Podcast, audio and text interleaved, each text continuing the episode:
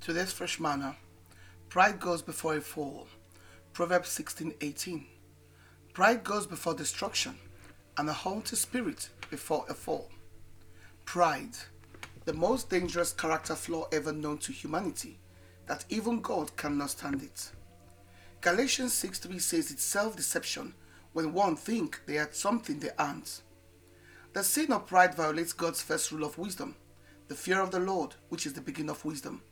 While pride sees oneself as the author of one's achievements, abilities, successes, and wealth, pride gives oneself honor and glory for the things that God has enabled and empowered us to gain. The sin of pride brings destruction and humiliation. Pride, the unreasonable and inordinate self esteem and satisfaction with one's achievement, the arrogant attribute of characterizing everything by one's standard of worth or perfection. Proverbs 26:12 says a fool has more hope in any situation than a proud person because they are usually unteachable, unreasonable, and stubbornly unapproachable. This is deep. A fool here is the one with more possibilities than a proud person because they are full of conceit. The conceit that Philippians 2 3 frowns upon. Pride competes with everyone and believes they are the best and most important person in every situation. Believers are not in competition with themselves. Everyone is equal in God's eyes, and not one person is better, greater, or more important than another. Our purpose is to represent Christ wherever we are as best as possible without thinking ourselves indispensable.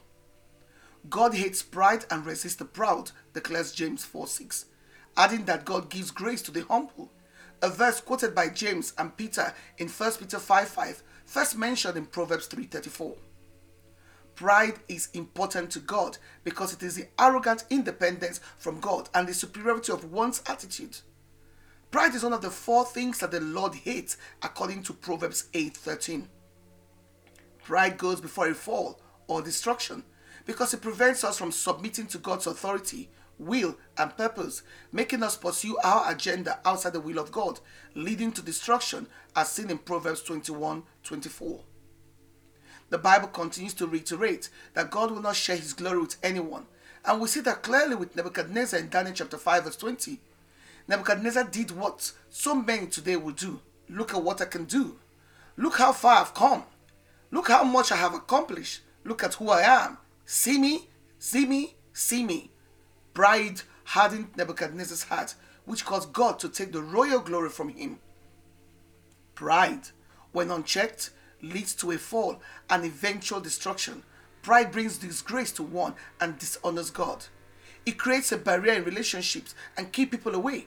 Pride makes one useless for kingdom agendas and mandates. The proud one shall stumble and fall with no one to raise him up, according to Jeremiah 50 32. When the proud falls, no one will raise him up. And that's what happened to Edom in Obadiah 3 to 4. Pride made them mock Judah's misfortune of invasion by their enemies.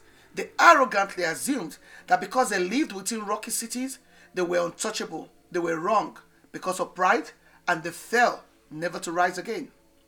It is a lie of the enemy to make us assume we are self sufficient. We aren't, because whatever we do outside of God's will will eventually fail. Remember Proverbs 14:12? The way may look right out of pride, but leads only to destruction. Pride goes before a fall. Shalom.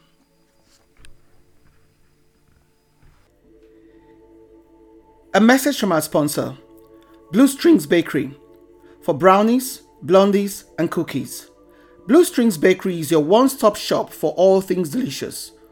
Order via Instagram at Blue Strings Bakery or on 079 600 38377.